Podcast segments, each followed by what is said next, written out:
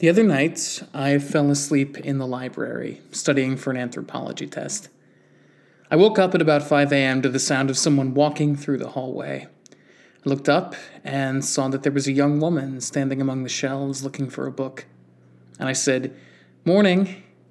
And she turned to me and looked annoyed. Morning, she said. You looking for something in particular? I asked. She shrugged. I don't know. I've already read all of these before. I looked at the books on the shelves she was thumbing through. They were all labeled as having something to do with the socio political history of radishes. And I asked, You've read 20 some books about radishes? She shrugged, I guess. Is it interesting? I asked. And she said, It's the most interesting thing to do when you're stuck in here forever. And then she vanished. And then I woke up again. My head was half stuck in the bowl of mac and cheese I had made as a study snack, which means one of two things. Either I had just met a ghost, or I really need to start eating better in the evenings. I didn't tell anyone about my ghostly encounter at the library, though I was curious to see if anyone had ever seen the girl in the stacks before. Part of me wondered if it was a very elaborate prank that had been pulled on me. This week was Halloween, after all, and if the reading that Dr. Ballard gave me was correct, then this holiday, which had once begun as a group of Celtic farmers attempting to scare off evil spirits with the use of gourds, had now become a traditional way for people to party like maniacs, possibly dressed as a mixture of sexy or scary things. I was prepared for this. In fact, I thought it would be a good chance for me to come out of my shell a little bit. I told Noah this and asked him if he knew of any good parties that were happening on campus, but Noah said that he doesn't do Halloween. I don't like the idea of monsters, he said, and I hate the idea of people dressing up like serial killers. It's a real epidemic, you know. Serial murder's an epidemic? It's an epidemic, Noah said. I mean, just the other day, I saw someone on campus dressed like sexy Charles Manson. I mean, who is that for? I I don't know. I had never seen a photo of Charles Manson before, so I said, Was real life Charles Manson not sexy? I know it's pathetic, Noah told me, but I startle easily, and Halloween encourages pranks, not to mention huge amounts of sugar consumption. Diabetes runs in my family, Will, and I won't chance it. So I decided I wouldn't talk to Noah anymore about Halloween, and I certainly wouldn't tell him my library ghost story. But I did tell it to Humphrey the next night when I went in for my 9 p.m. shift in the donkey pit. Humphrey laughed and said, Ah, you saw Susan, did you? Susan? I asked.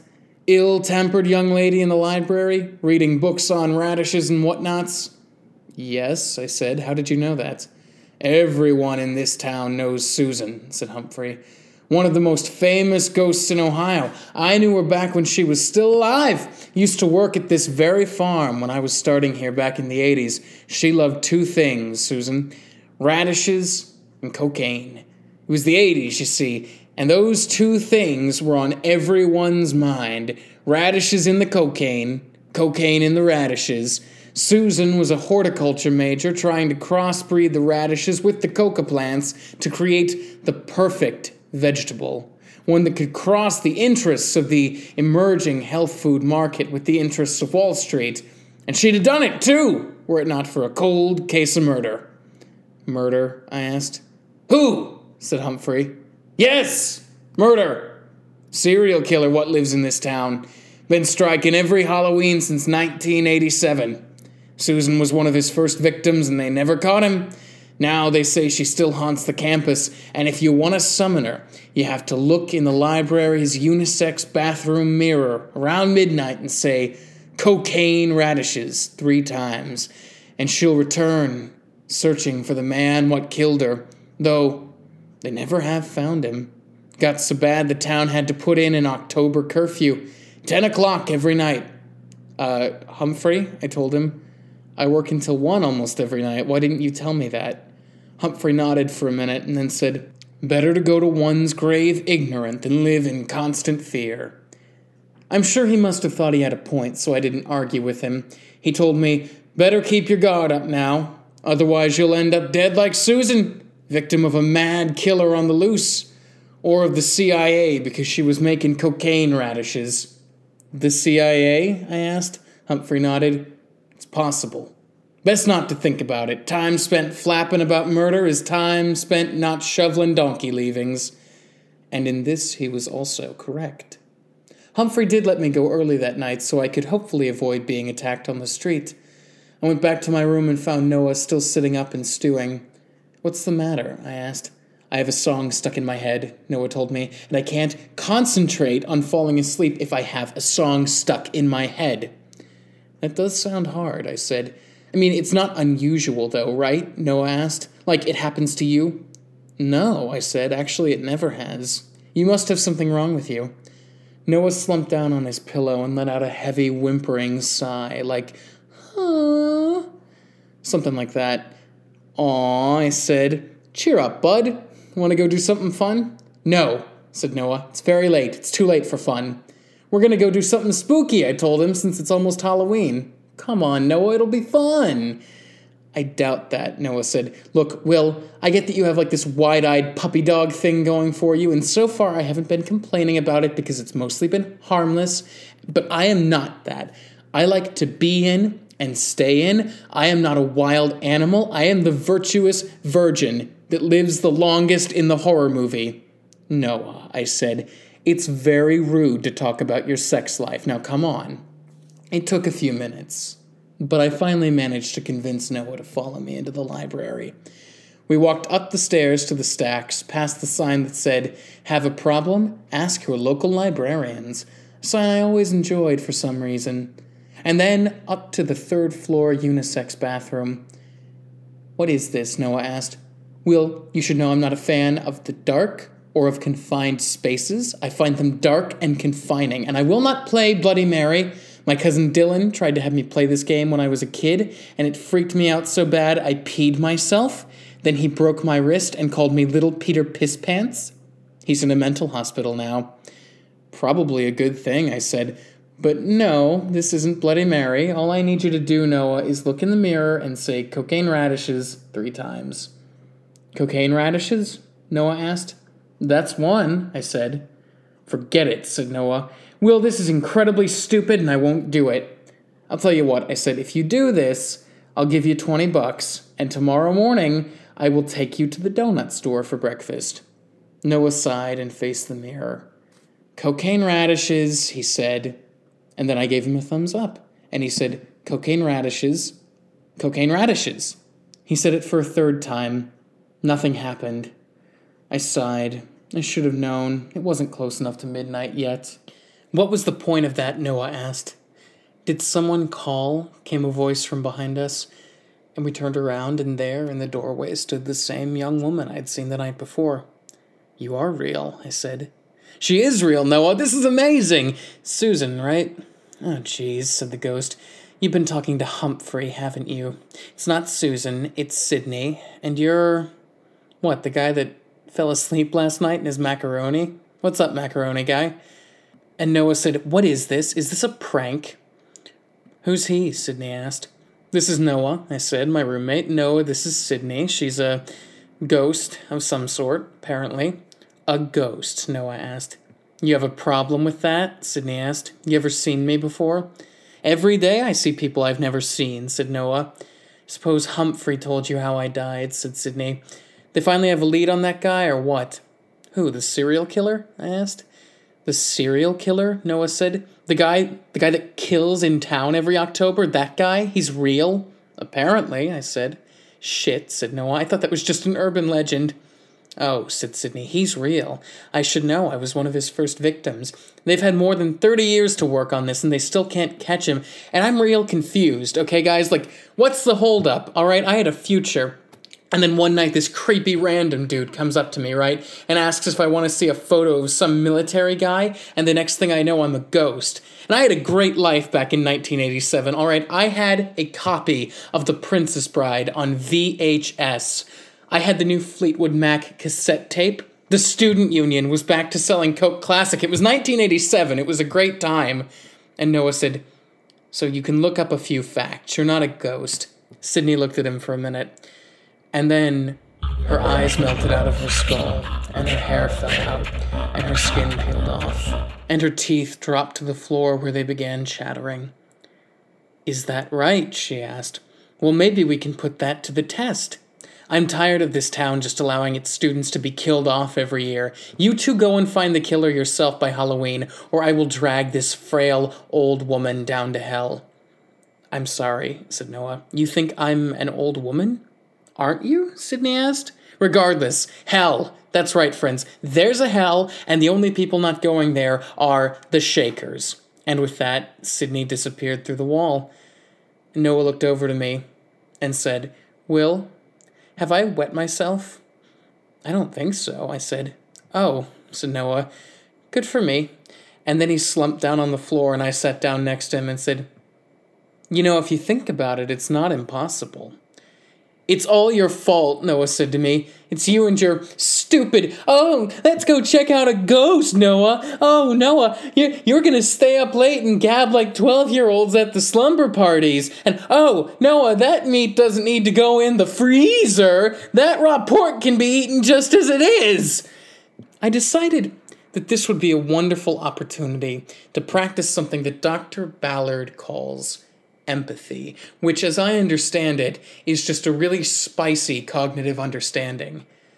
I'm sensing that you're angry. No shit, I'm angry, Noah told me. I don't want to fucking die. Well, I said, that seems likely. No one wants to die except people who take their own lives, but death does come for us all, don't you see? And it's very possible that this ghost will kill you. But it's not bad, Noah. Look, at least you know there's an afterlife, and you'll get to spend every day of it in hell, according to her. But somehow my words were doing very little to comfort Noah, and so we decided to bring in the reinforcements. Fifteen minutes later, we were knocking on the door of Jess's dorm room.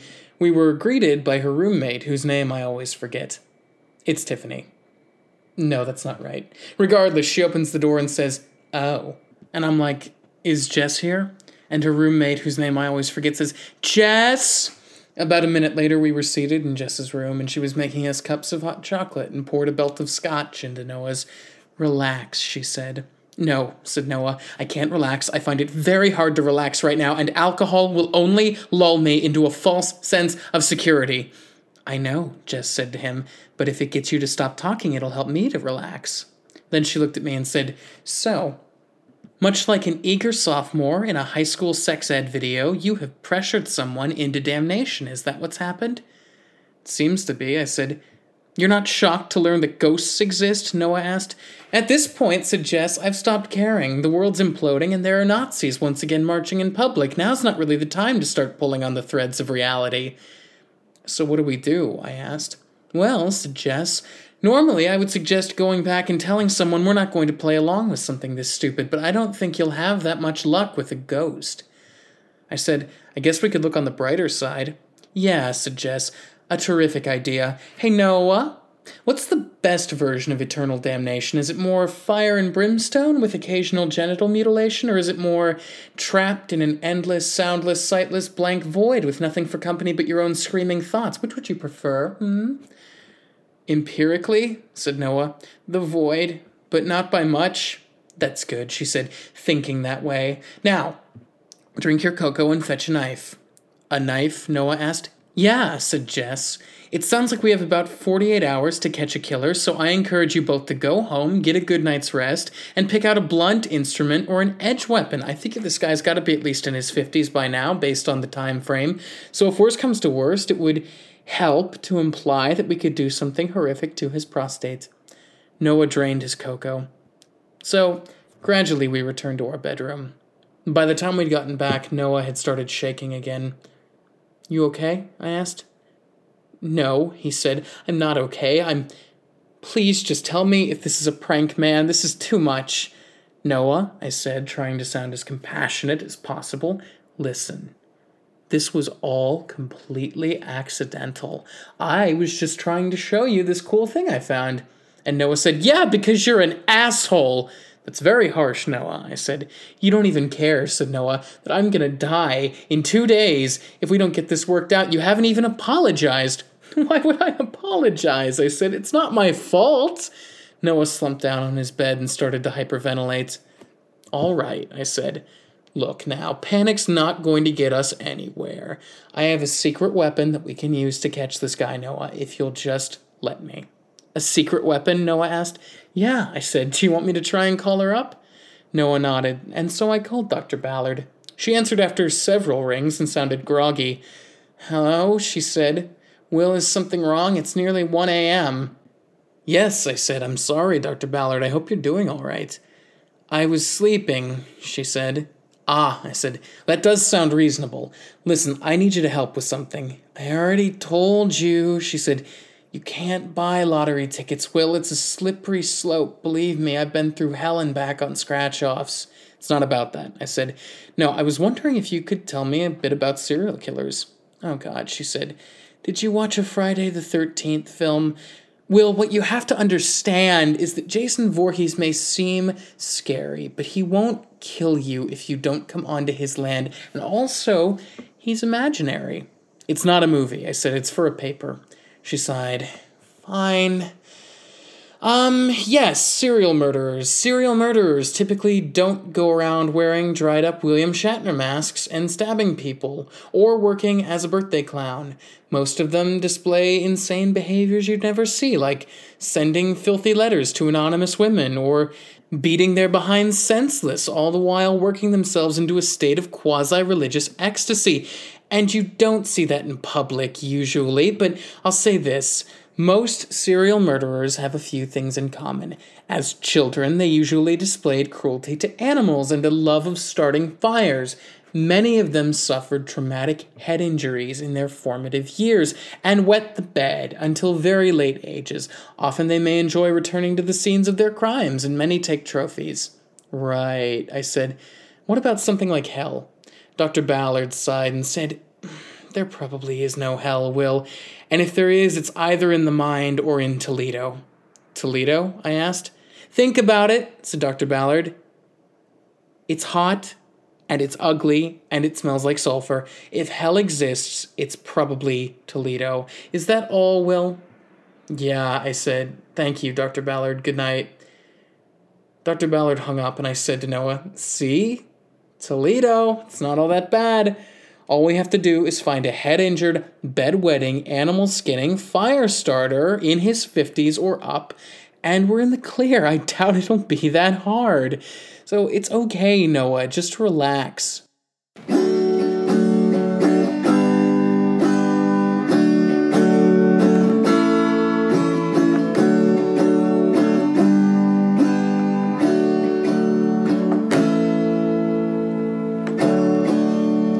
When we're all gone remember this lesson. It's not what we take,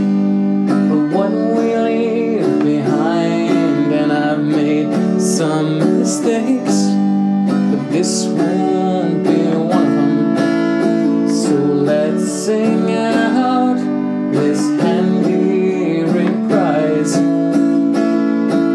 that we're not gonna die tonight.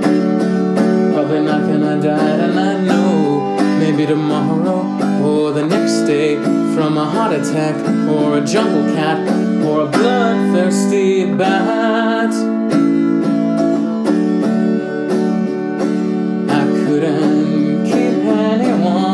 Ted Bundy's car. I couldn't dig up Gacy's basement.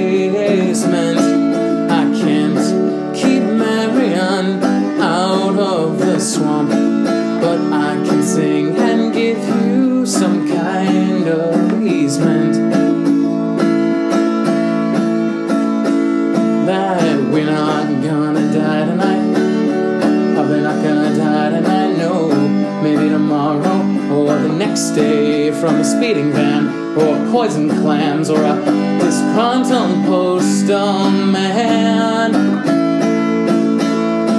But we're not gonna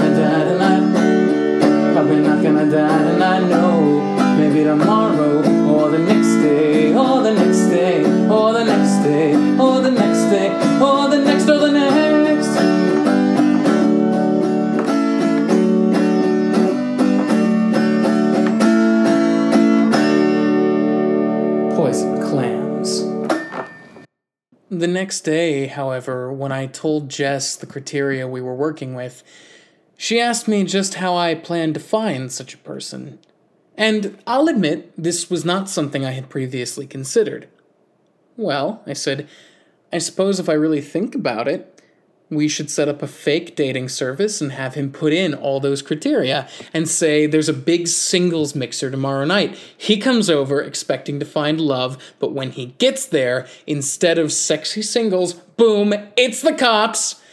Admittedly, suggests one could poke almost no logical holes in that plan. But let's think of something else. Yeah, said Noah. He'd never go to a group thing. It'd be too hard to murder any of them. Jess said she thought maybe a better way of taking care of this was to talk to someone who had been around long enough to have a decent read on the place. With that in mind, we decided once again to pay a visit to my RA, Kevin. Kevin was in the hallway vacuuming Halloween decorations that the school had put up earlier off the wall. Shouldn't those go down on November 1st? I asked. Ordinarily, said Kevin, you'd be absolutely right about that, but over the past few years, we've noticed that students tend to use this Devil's Night as an excuse to Saturnail and commit acts of vandalism and drunken fornication, and these decorations present a great temptation to the average firebug. Right, I said. Listen, Kev, speaking of firebugs, you don't happen to know any compulsive firebugs over the age of 50, do you? Kevin sighed. Is this about the serial killer? You know about the serial killer? said Noah. I do not. serial killers. Such things don't happen in towns like this. So every year, like clockwork, people turn up in this town with their throats slashed. that doesn't mean anything. People drive like drunken hyenas around Halloween. I suspect it's all a series of unrelated hit and runs. Cars go fast enough, and who knows what it could look like. Probably like a car accident, said Jess. Kevin said, We may never know. And then he got a phone call. He listened for a minute and then said yes, he'd let people know. Let us know what? Noah asked. There's apparently been a murder in town, if you can call it that. Some flower girls turned up with her throat cut. There's still flower girls? Jess asked. Well, said Kevin, she was playing one in the community theater production of My Fair Lady, and now, thanks to a car accident, her promising stage career has been cut short. I have to send an email. Excuse you. Jess looked at Kevin and then said, Boo. Kevin flinched and went on for a minute about how this was a strident and diminishing way to talk. Later that day, an email came out from Dr. Collins. Scary things happen, he told us, but this is a fine town and we're lucky to be in it. Where else but the charming little town of New Cardiff could you find both Ohio's largest rabid animal sanctuary and the state hospital for the morbidly obese?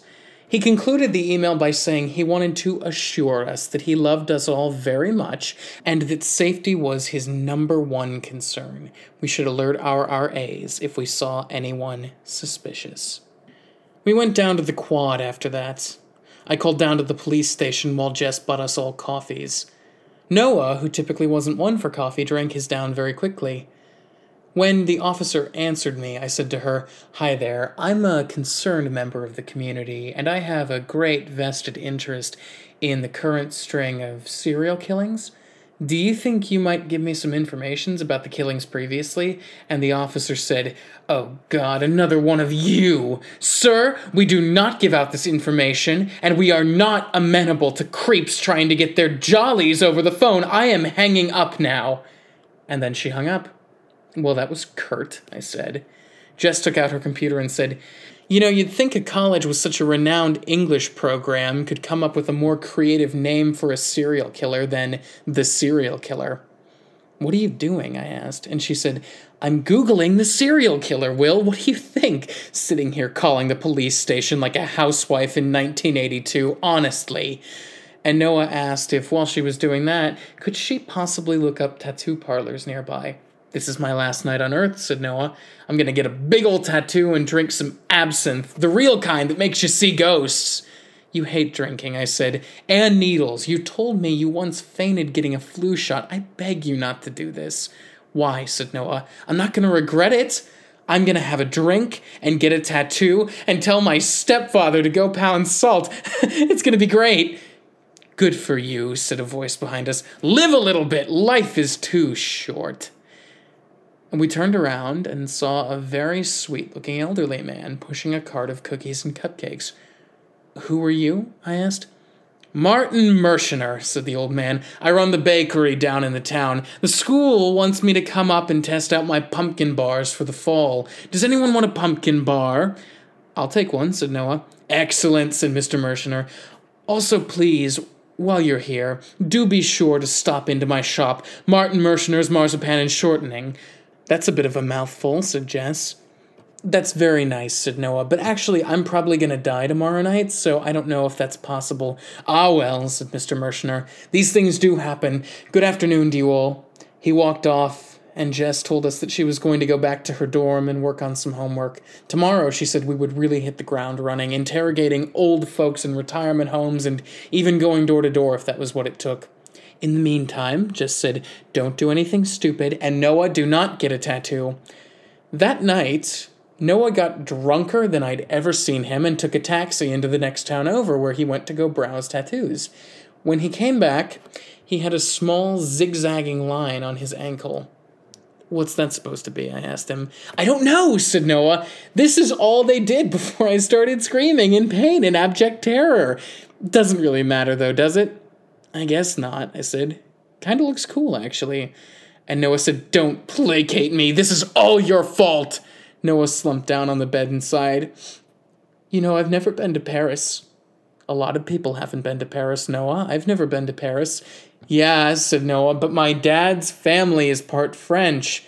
I don't know. I always wanted to go there and see the cemetery with all the famous drug addicts. Can you have me buried there, Will? Can you have me buried in the famous drug addict cemetery? Sure, I said, if that'll make you happy. Noah faced the wall then, and for a moment I could hear him softly whimpering to himself. And I felt a hot, nervous feeling bubbling up in my stomach. For a minute I thought it must have been indigestion, but then I remembered I hadn't eaten dinner yet. I realized that this was the feeling they called guilt. Oh god, it was terrible. Guilt and what else was this? I think it was the thing they call empathy. I got out of bed and said, They're there, because that was something that Dr. Ballard says people sometimes say in these situations. And then I left the room and went down to the library and heated up another bowl of mac and cheese and sat in my usual study spot and waited for it to clear out and then said, Are you here, Sydney? What's up, numbnuts? came a voice from behind me. I turned and saw Sydney emerging from the wall. You here to play some blackjack? What? No. Oh, said Sydney. I used to love that game. I've been wanting to play it for ages. That's not why I'm here, I said. I just want to talk. I think you should consider maybe the possibility of sparing my roommate, Sydney. He's a really good guy, and it's. You know, maybe he doesn't have to die over this? Okay, said Sydney. Well, have you caught the real killer? I. No. But we made a real attempt at it today, though. Oh, said Sydney. Well, no. Our deal is what it always was. Either you catch the killer, or tomorrow at midnight, you know. And I said, Is it really worth killing Noah, though? I mean, is more death really the answer? Will, she said, I'm really sorry, but something's got to give. I mean, how is it fair that I've spent 30 years walking this hallway? Why should I be the only one who has to be hurt over this? Noah wasn't even alive when you died, I said. He has nothing to do with this. Oh, well, said Sydney. Look, I'm sorry, but my mind is made up. Someone else has to go down for this. It's been too long coming. Okay, I said. If that's how you really feel, you should kill me instead. You? But I was really looking forward to killing your roommate, though. I know, I said, but you should take me instead. I made Noah do the ritual. I was the one who wanted to see what would happen. It's my fault, and you should take me. Is that right? Sydney asked. Yes, I said. She looked at me for a minute and then said, Will, what's your game here? Why are you so interested in me anyway? I can't imagine we have anything remotely in common. Actually, I said, I think you'd be surprised. Explain. And I said, I was a lake monster for the first 18 years of my life. And I waited, expecting Sydney to stop me, but she didn't. So I went on. I was the Davenport Lake monster. I lived up by Lake Erie. At one point, I'm fairly certain I subsisted on a diet of possums and cats, so I don't know where I was born. I don't know my parents. All I know is that a company turned me into a lake monster doing some sort of genetic test that I don't actually know anything about. So that's my life. I get it, Sydney. I do. I know what it's like to lose years of your life to some faceless thing and not know why. And I know it's terrible and I know it's cruel, but I know. That's my life, Sydney. I get it. Sydney stared at me for a minute longer and then walked over to the shelves and took out a book. This, she said, is a compendium of contemporary hauntings, happenings, curiosities, calamities, occurrences, and oddities by Mr. J.R. Gelpie. Spook Stories for the 21st Century, Chapter 7 Scourge of the Great Lakes, A Measured History of the Davenport Lake Monster. She handed me the book, and I said, Wow, this guy must just want to marry his thesaurus. Well, she said, he knows about you, Will. As a matter of fact, I'd be disinclined to believe you if I hadn't read this book. So you're either telling the truth or, you know, crazy. I'm not crazy, I said. It's true, Sydney. It's all true. Sydney said, Well, shit, man, that's a tragic story, and I'm sorry about it. But do you really want to give up your second shot at life for your idiot roommate? I do, I said. Sydney shrugged. Okay. Well, if that's what you want, tomorrow night, my people will be in touch with your people. And for what it's worth, Will, it's gonna really bum me out. Well, I said, you could always not. But Sydney had already disappeared through the wall. I went back to the dorm and found Noah slumped in bed, cutting large pieces of cardboard into the shape of a deerstalker hat. Noah, I said, what are you doing? Noah, he said, affecting a very strange accent. Why, whatever the devil do you mean, old chap? I'm Inspector British, and you're my faithful sidekick, Rustin, the town flasher. We're about to go and track down the disappearance of Lady Port Marmalade's diamond encrusted chihuahua, don't you see? Right, I said. So, I'm guessing that what's happened is you've had some sort of breakdown since I've been gone and imagined yourself as a legally safe knockoff of several famous fictional detectives. Jolly rolls, I shouldn't think, said Noah. The idea came to me after I paid one of the lassies down the hall to let me take a deep inhale of her hairspray. But now, let's adieu, Rustin. We must hasten to catch the serial murderer, doesn't one know? One does know, I said. And then, going into the closet, I took out two sweatshirts and instructed Noah to sit very still while I fashioned a makeshift straitjacket around him. What in the devil's knob is this, Rustin? Noah said. I've many important meetings. I haven't a minute to propose tense. I must. Noah fell asleep then, on the little futon. I climbed into my own bed and read for an hour before I too fell asleep. The next morning, Jess met us on the quad early. She had gone out the night before and had bought a hammer from the hardware store, and had also bought a kitchen knife, which she had taken from her building. First we bash him, then we slash him, she explained. Noah was doing exceptionally poorly that morning. He wore sunglasses and walked quite slowly to accommodate his ankle. The sounds of people talking at high volumes made him wince with pain. This morning, Jess told us, we're really going to search the entire town. Everyone over the age of 50 gets tailed. We all agree to that. It's 8 a.m. We have 16 hours. We're not going to stop. And so we started. We started by searching locales where it might have been out of place to find 50 year old creeps. The toy store, the playground, the Bernie Sanders Museum. These were the first places we checked. Then we moved on to common haunts for people who would have come of age in or before the 1980s the porcelain doll shop, The golf course, the Prostate Hall of Fame, these were the places we checked, but still they were almost empty, and no one there seemed to be acting that suspiciously. Finally, Jess drove us to the back alley behind the community playhouse where the actress playing the flower girl had been found. And there, we found a strange looking middle aged man who walked with a limp, who was looking around the chalk outline. He wore a long trench coat and was fumbling around in his pockets nervously.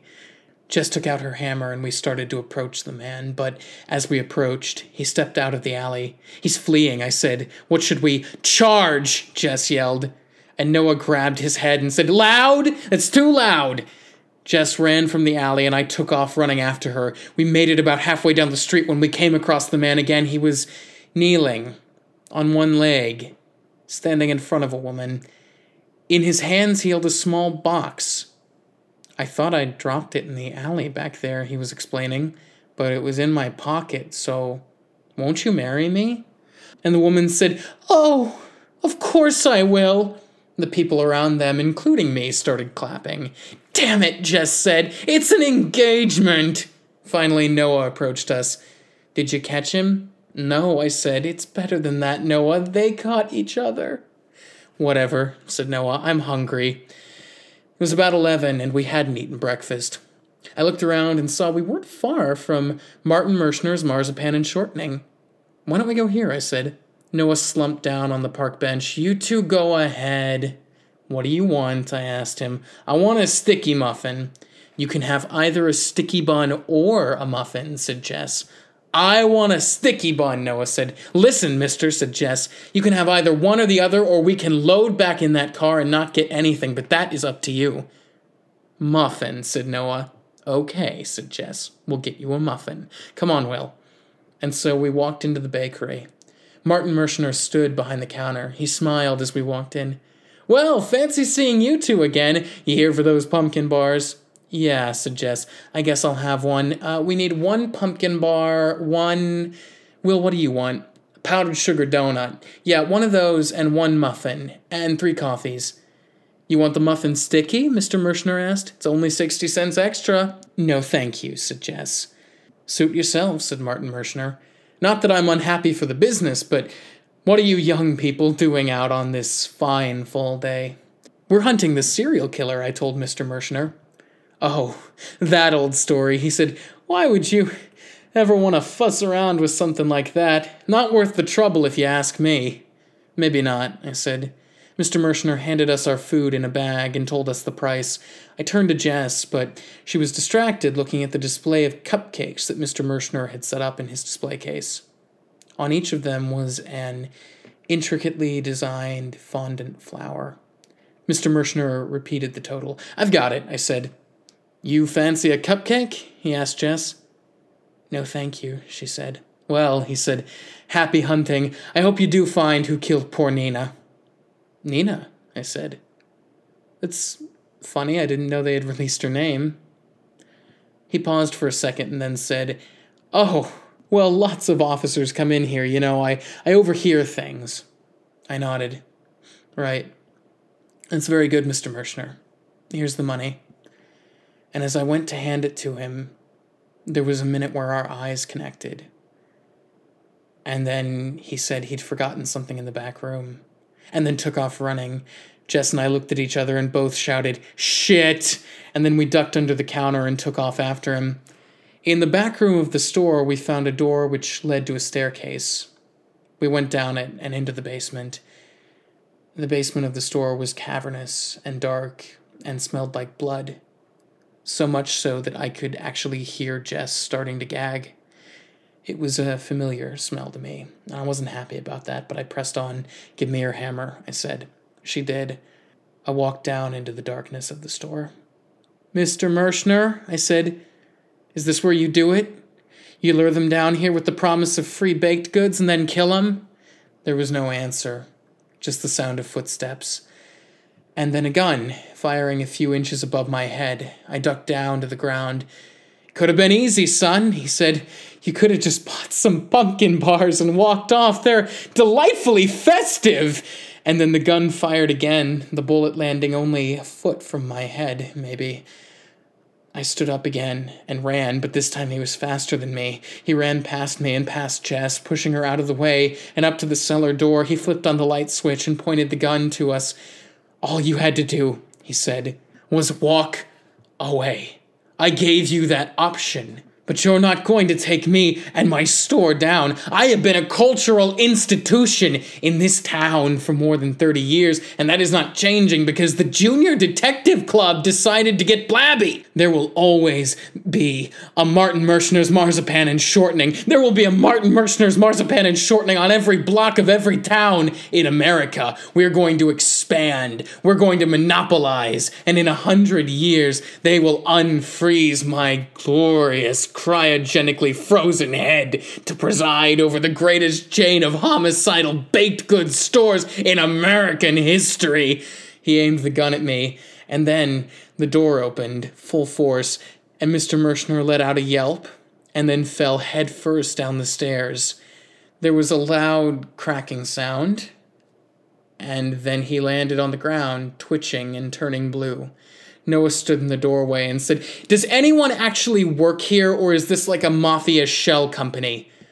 And then he looked on the ground and saw the dead old man at the bottom of the stairs and let out this long, high pitched yell, like, ah! and I said, Noah, it's okay. You got him. That's the serial killer. The baker? Noah asked. Yeah, I said. Apparently. You got the serial killer, buddy. Good job. Oh, said Noah. Yes, I. I did. I. And then he sagged to his knees and passed out, still holding on to the railing. Jess and I walked up the stairs and helped Noah out of the store. As we did, we passed Kevin, who had entered and was waiting at the snack counter. What the hell are you people doing here? he asked. And Noah, barely conscious and on the brink of nausea, said, Justice! Later that day, we received an email from Dr. Collins telling the entire school that the 30 plus reign of terror conducted by a seemingly innocent bakery owner had been brought to an end thanks to the swift thought and courage of one exceptional young man, Kevin Rutherford. I ran into Dr. Collins on the quad and told him that there had been a mistake. Kevin had not caught the serial killer. Well, said Dr. Collins, maybe not. But he was the one there when the police arrived, so he's the one getting the credit. It may not be right, or fair, or even factually correct, but that's the American judicial system for you. Well, I said, at least Sydney can finally get some peace. Dr. Collins laughed. Wait, you did all this for the library ghost? You know about the library ghost? I asked course I do, said Dr. Collins.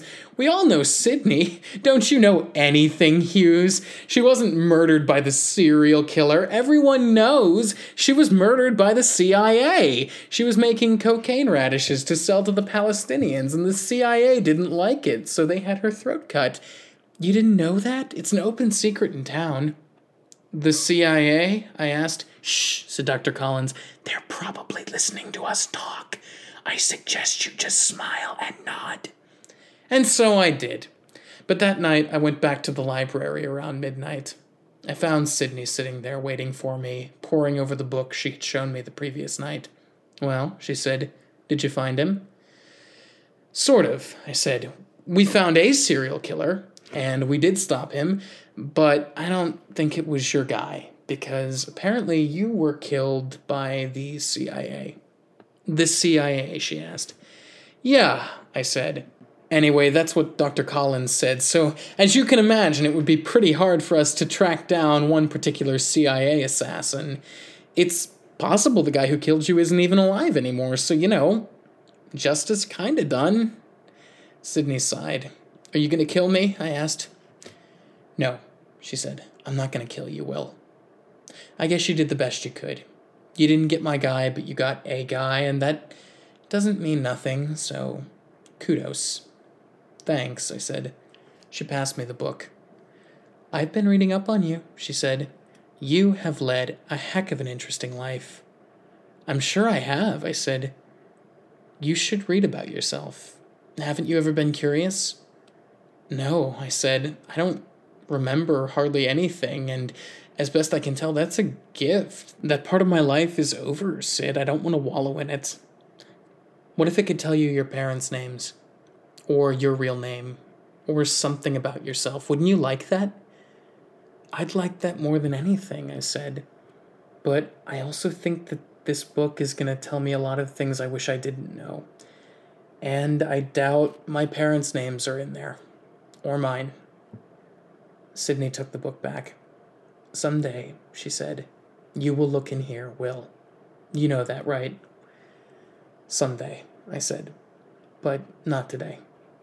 Sydney sighed and said, Well, when that day comes, you'll know where to find it, but until then, Will, it's been nice. I wish you the best, but I should get back to haunting the stacks and rattling the old chains. You're just gonna stay here? I asked. Nothing better to do. You could move on, I said. I mean, look at me. If a sea monster can become a human, a ghost can leave a place. And do what? she asked. I mean, I don't like being stuck here day after day, but I've been doing this longer than I ever did anything else, and I've gotten kind of used to being here. Yeah, but you're stuck here, and you're choosing to be. And, she said, at least it's a place to be stuck. Look, I I know you think that's probably pretty sad, but I'm not like you. I'm dead, Will. I can't just move on because there's nothing to move on to. There's this. And I said, I thought you said there was a hell. And she said, Yeah, maybe there's a hell, maybe there's a heaven, but right now there's this, and that's all I know for sure. And you can't talk me out of staying here. I'm sorry. You did enough for me, but I think you should go. And I think you should find somewhere else to study, because I'm not going to show up for you again. I started to say something else, but I realized it was no good. Sydney was staying here, and I had to go. I picked up the book and went to put it back on the shelf. I opened it for a minute, and then closed it again quickly and put it back. Then I walked out. I don't know what it takes to move on. I don't know how scary it is to do that, but I couldn't fault Sydney. She and I had something in common, I guess. We'd both been inhuman longer than we'd been anything else. And maybe for her, there was no way back. Maybe she resented me because I had the one thing she would never have again that chance to move on. But that doesn't mean that I never went back there. I did go back one more time. The next night, I went back with a dish of mac and cheese and a deck of playing cards, and even though Sydney was nowhere in sight, I laid them out like a blackjack table. I waited for a minute more, looking at the hand I had placed for her. And then I heard twin thumps on the table in front of me. I laid down another card for her, and then drew another one for myself. It was a queen on my 17. I reached into my pocket and took out a quarter, which I slid across the table. Lucky first try, I told her. And then, raising my fork to my mouth, I said, Cheers.